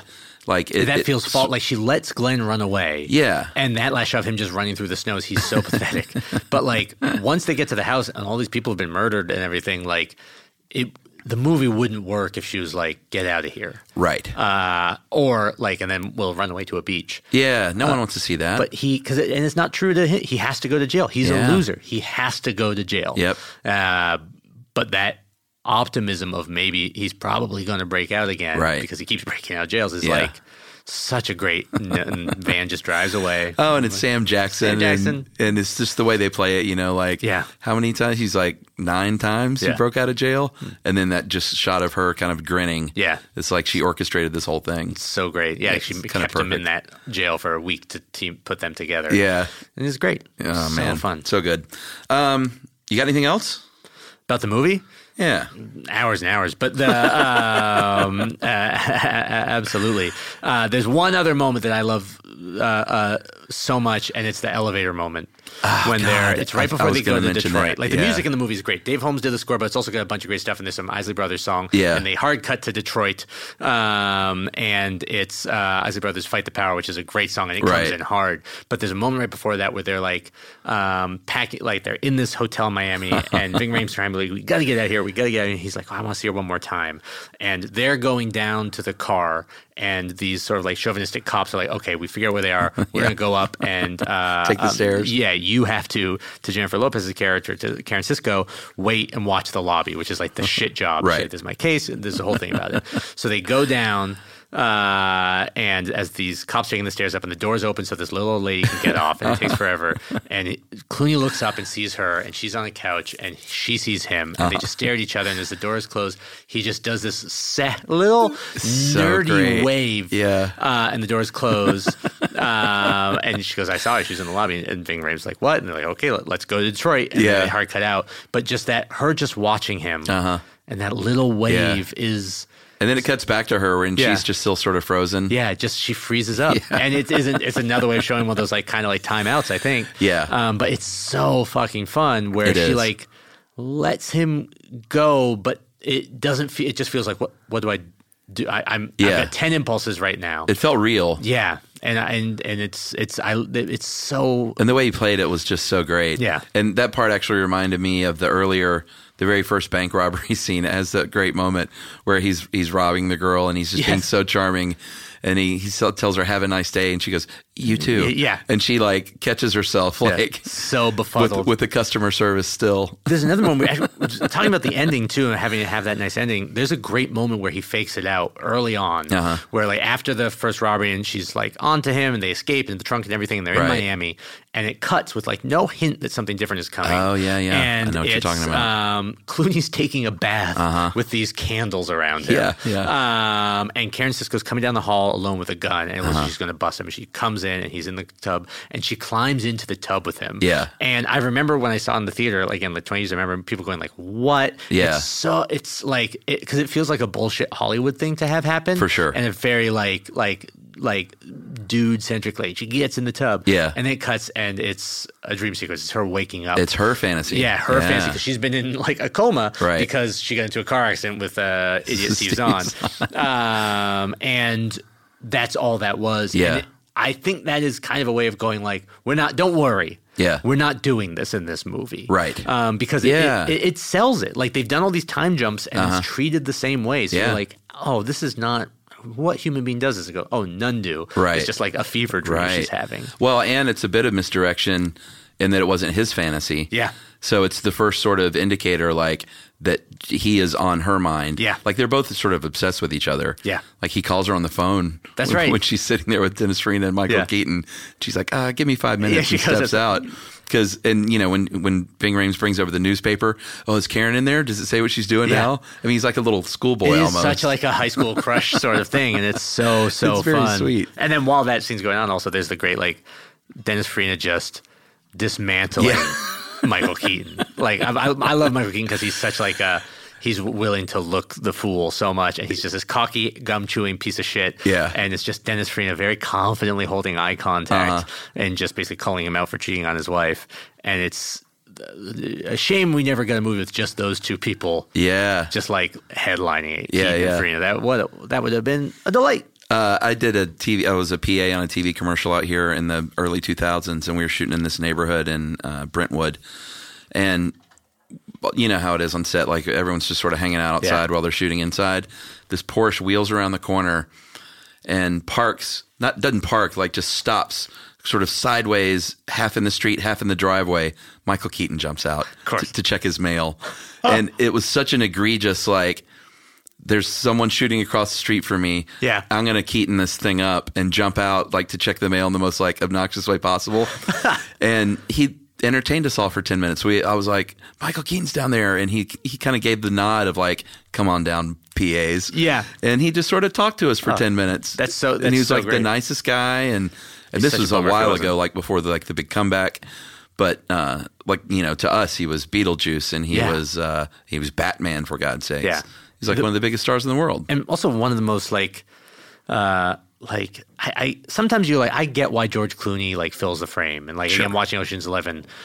Julia Roberts has like a nothing part, and when she's Yeah. on screen, you're looking at her. Like Right. she's such a goddamn movie star. Yeah. and you watch Michael Keaton, you're like, why can't I not watch you? Like, it, like if you're on screen, I'm looking at you, and it's Yeah. like, and I can't put my finger on what it is about him. There's that scene in that like uh, Spider-Man movie Uh-huh. where like that scene, the, the best scene in the movie, where people talk about where he figures it out, Right. And he's driving them to the dance, and Yeah. they're in the back seat, and he's not doing a lot, Yeah. And you're just getting reams of information off of him, and Yeah. It's a gorgeous, just Yeah. His self confidence Yeah. is stunning. Like, Yeah. and that's why Beetlejuice works too, because that's a different version of like, what if I do it all? what Right. if I go to hundred? Yeah, yeah. And I, again, I, I, I'm blown away by someone who's like, I can be Beetlejuice, Right. I can play, I can play these things small. He tends to I like can be things Mr. big. Mom. Yeah, of course, the most grounded of small characters.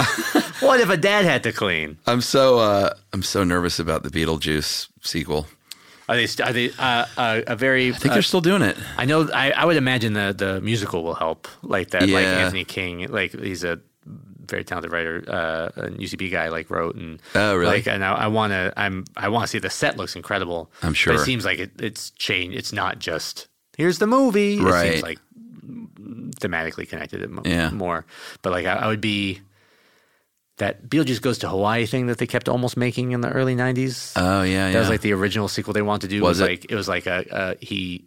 I don't know how. Uh, I don't know what exactly it was, but it was Right. like Beetlejuice Goes to Hawaii was the was the hook of it, and it, it does it works so well just living alone. Yeah. because I think of the Dietzes, because of the Dietzes and the Maitlands, right. like they are the movie. Yeah, yeah. Beetlejuice is such a small part, and I'd be like, what are they going to do in a sequel that isn't just Beetlejuice wall to wall? Because I don't really want to see ninety minutes of Yeah. Beetlejuice the character. I, Right. I want Lydia to to cut it. Yeah, yeah. I never really thought about that. That was sort of the secret sauce of that movie. Yeah, because I mean, the, some of the funniest stuff in that movie is, I mean, like Catherine O'Hara is Yeah. a, a, a- she's a great. worldwide treasure. Yeah. uh, and like everything she does is just Yeah. so good. Have you ever worked with her? Oh gosh, no! I've I, when I was at Funny or Die, there were some people I was constantly chasing. Oh, really? And she was one of them. But I think Yeah. she lives in Canada, so I could never get her. Um, and Who that- else? Uh, uh, the um, the the weirdest person I could, I would always try and get David Byrne for something, Uh-huh. uh, but he lives in, lived in New York when we were here. The weirdest thing that I tried for years, the whole time I was there, get was I wanted to do a video with Patty Duke. Oh wow. and I wanted to do um, uh, uh, Grey Gardens, Uh-huh. but with her as the two Patty Dukes from the Patty Duke Show.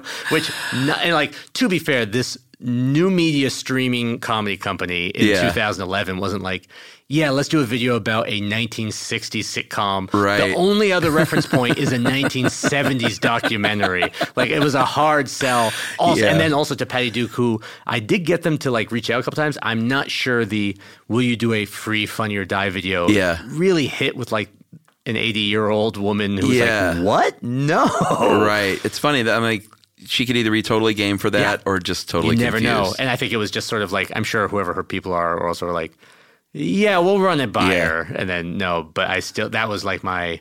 Is she still with us? No, she passed She away. passed a couple away years re- ago. yeah, that's Yeah, because I, I inexplicably loved Patty Duke as a kid. Really? despite not being 80 years old. like, Patty I, Duke I- Show. like it was on Nick at Night, and I was like, Patty Oh, Duke. yeah, I was like man. F Troop and the Patty Duke show. Oh God, I loved F Troop. Yeah.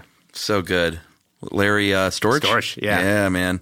He's the best. There's something I actually think you could remake F Troop and have it work. There are some very culturally insensitive things with Oh, Native sure. Americans, but the core idea of both sides are pretending to be at war just so Yeah. that n- their bosses don't fuck with them Yeah, yeah. is very funny. It is. uh, and I think you could update that and have it be, have yeah. it be great. Totally.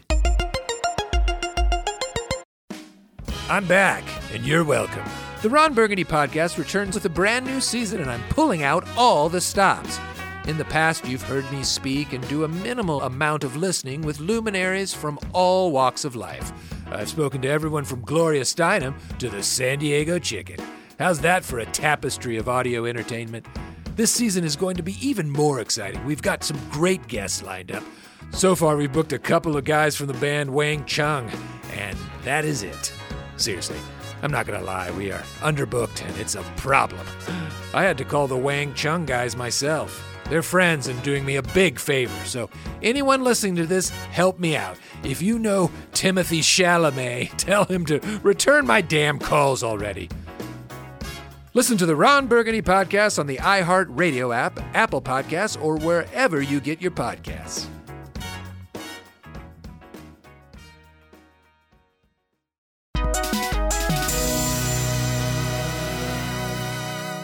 Uh, all right, man. We finish every uh, episode with five questions. Great. Um, what is the first movie you saw in the movie theater? Oh my goodness. Uh, you know, it might be Stop Making Sense. Oh, wow, my really? parents took me to see Stop Making Sense. I don't remember it, um, but they have stories of me dancing in the aisles. I still love talking this to this day. Um, but so I think probably because that would have been '84, so I would have been two or three. So Stop Making Sense, I think, is probably it. Did you see that last David Byrne tour? Yeah, American Utopia. Ooh, that was good. That was one of the best shows I've ever seen. Same. I've seen him a bunch because I'm I, I I just love talking so much, and I like some of his solo stuff. But that tour, Yeah. like legit inspired me. Yeah, same. Uh, my wife and I went to that, and I had a couple of moments. One where I literally almost passed out from euphoria. Did you see it in Atlanta? Yeah. I think my mom was at that show. I bought her tickets. When I saw, it, I was like, "My Oh, mom's gonna really? love this," and she lives in Atlanta, and Oh, so no way. I was like, What part of Atlanta? Oh. Uh, like Sandy Springs. Okay. Yeah, so I got her tickets. Yeah, man, I was there. So I almost passed out from euphoria. Um, little booze, little weed. Sure. But um, during Once in a Lifetime, and there was this, the music and the, the, the spectacle, everything just like got, to, you know, you know, Yeah. that live show thing where uh, you sort of leave your body. Yeah. Uh, that happened. And I almost fainted.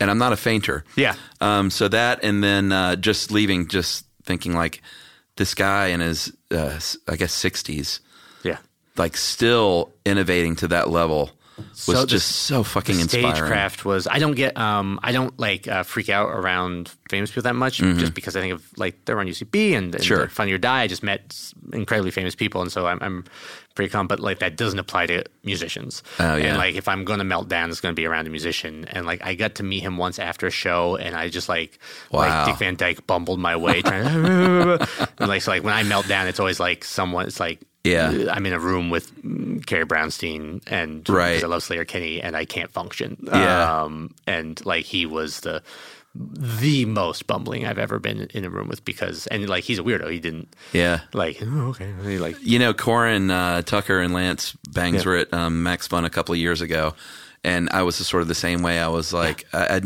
sort of unfringed new Lance somehow. And so I went up and said hi to him, and Corin came up, and I was just like, "Oh my god!" And she was like, "She was like, oh Chuck," she was like, "My family loves stuff you should know. We listen to it in the car, Uh. me and my kids."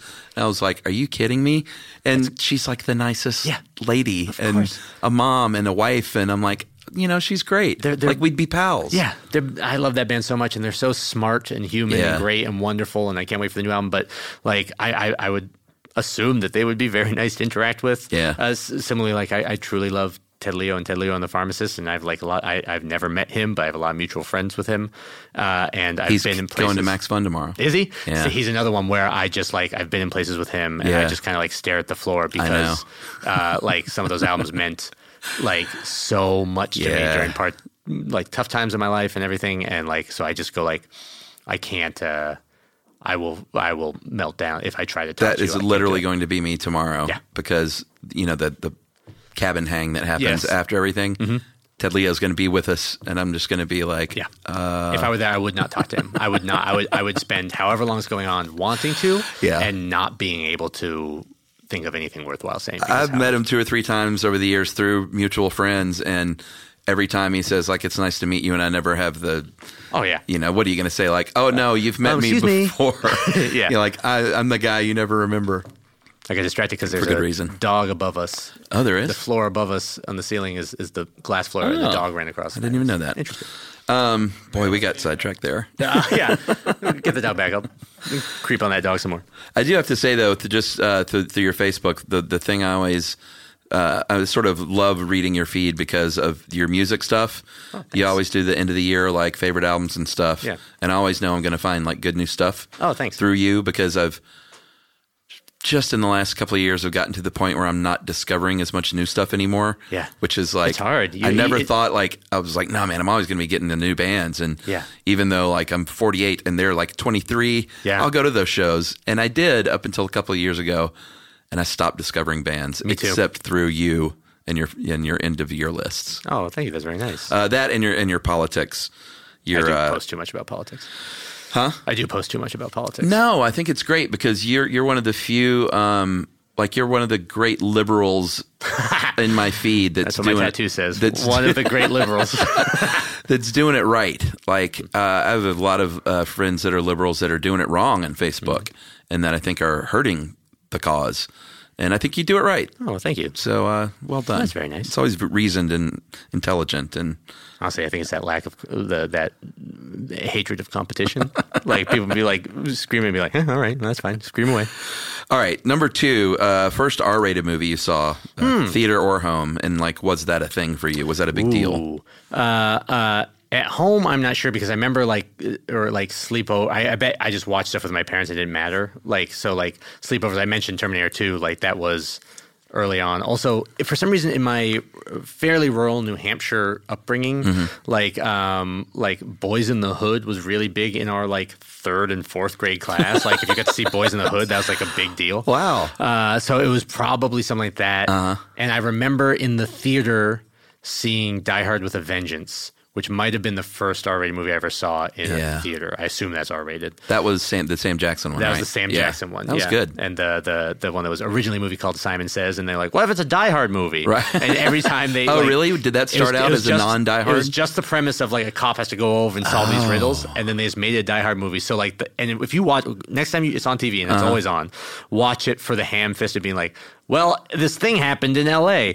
okay, and then they just go back to the movie. It's Did they just so- wedge in, like, they Die just Hard things? Oh, Jam in these like weird references, and then be interesting. like, and what if he's Hans Gruber's brother? And the movie does not care about that. Right. Like it's irrelevant. But they're like, Interesting. yeah, we got tied in somehow. That sort of makes sense now. Um, will you walk out of a bad movie? Uh, and do you remember doing so recently? I, I it would. I can't imagine what would make me walk out of, of, of a movie. Like All right. I don't think I've ever done it. Okay. Yeah. Good.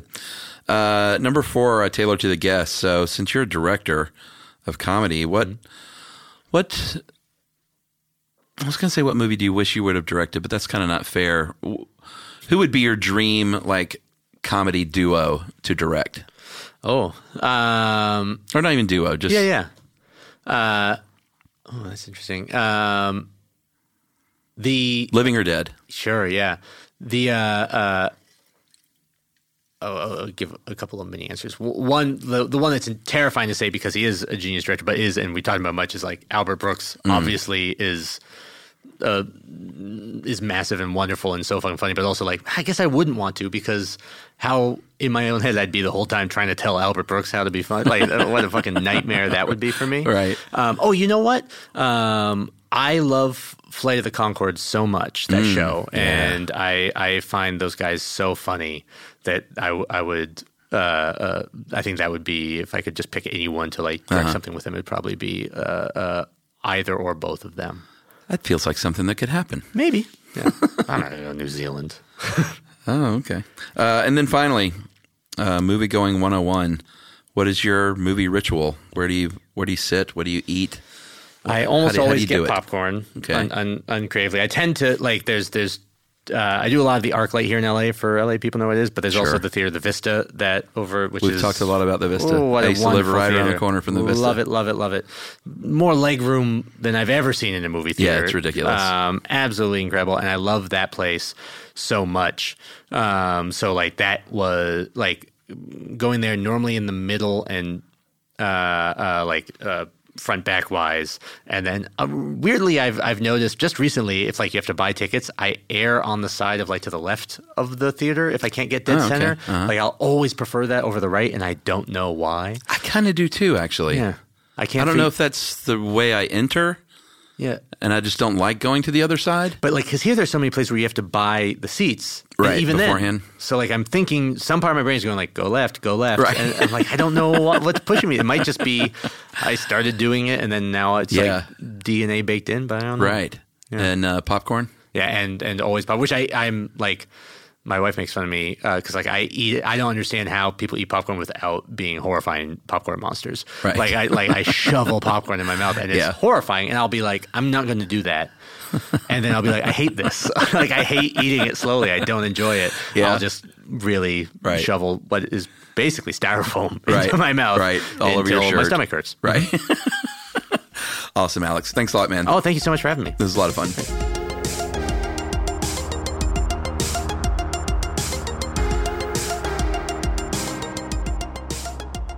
All right, everyone. Hope you enjoyed that uh, as much as I did. Always fun to sit down and talk with Alex. I'm super sad that he has stopped his uh, UCB movie show because I always wanted to be on it. But uh, maybe he'll bring it back one day once his cute little 10 month old baby grows up a little bit and they have more time on their hands. But uh, we had a great time talking about Soderbergh and Out of Sight and the craft of directing and editing and uh, directing actors. Uh, really good insight from Alex. Uh, check out Children's Hospital. Go see Convoy if you're ever in LA. Uh, the shows are cheap, and uh, UCB. That's the great thing is you never ever have to spend more than a few bucks to get in. See some of the greatest comedy that uh, you're ever going to see with Convoy, and uh, support Alex in everything he does. I hope to see him get that TV show one day that we talked about. It would be great. I guarantee it. So big thanks to Alex, and thanks to you guys for listening. And until next time why don't you get in a trunk with George Clooney? Because I sure would.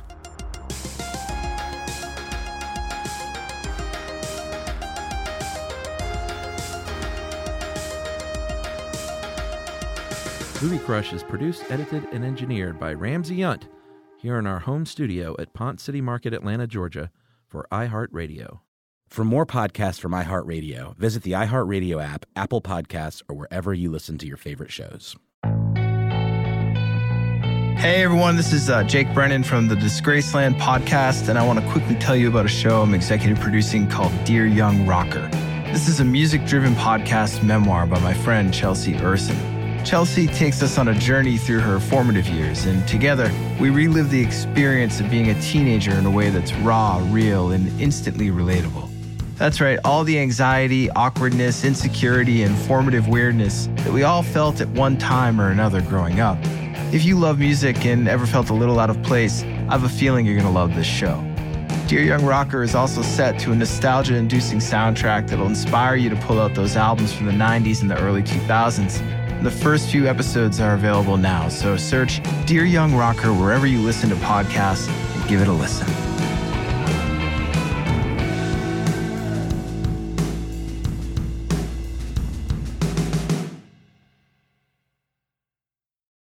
Hello, this is Ron Burgundy, and you are listening to my voice, which commands trust and respect. Guess what? My podcast is back, and that's a win for everyone. If you're a longtime listener to the show, you probably already know the deal. Each week, I bring you hard hitting journalism and also light entertainment. I contain multitudes. Find the Ron Burgundy podcast on the iHeartRadio app, Apple Podcasts, or wherever you get your podcasts.